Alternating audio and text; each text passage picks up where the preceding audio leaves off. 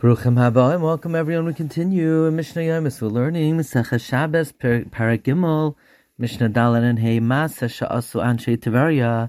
There's a story that the men of Tveria did Vehevi Usian Sheltzain and they channeled a pipe of cold water L'toich Ama Shel Chamin in a channel of hot water so that the cold water that passes through the tzinar should heat up.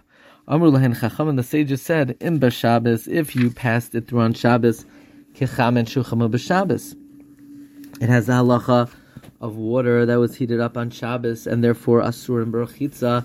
It's asur to bathe in uversia. It's asur to bathe, even to wash your hands, face, and feet. But water that was heated up erev Shabbos, you're allowed to bathe on Shabbos, your face, hands, and feet. Uversia, you're not allowed to drink it. Biyamtav, if the hot water if the water passed through the hot water on Yamtiv, kechamin shehuchmu biyamtiv. It's like water that was heated up on Yom Tif, and therefore Asurim Berchitza, you can't bathe your whole body, Mutar and Bishsiya, and you're allowed to drink with it, you're allowed to drink it.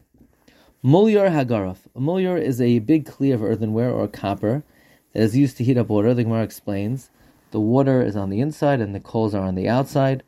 So, Shoisin Hemena B'Shabbos. You're allowed to drink from it on Shabbos water that was heated up erev Shabbos because it's just preserving the heat. The heat antichi, which is a copper clay that has a receptacle for coals on the bottom. Afapisha grufa, even though it's raked out, in shoisamimena. You're not to drink from it on Shabbos because it continues to heat up even after it's raked out.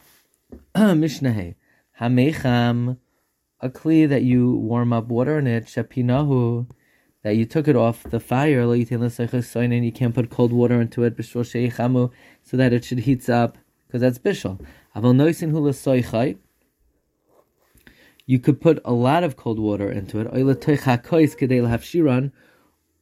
or if you want to pour from the mecham boiling water into a kais, you could pour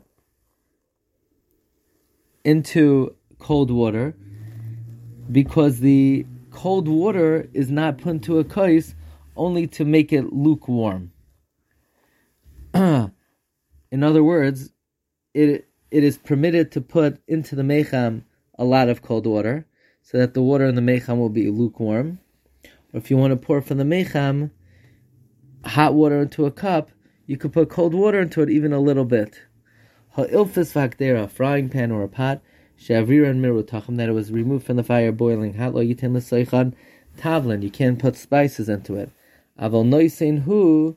You could put spices l'toicha ka'ara into a plate that you poured a hot dish into. Or that's a big plate that you pour all the contents of the ilfis into it, or the kadera into it that you're allowed to put spices into because you're putting the spices into a klisheni. Rabbi Huda, Rabbi Huda says lakol honais, and you're allowed to put spices even into an ilfis or a kadera, except for something that has vinegar or brine, because that expedites the cooking process. Wishing everyone a wonderful day.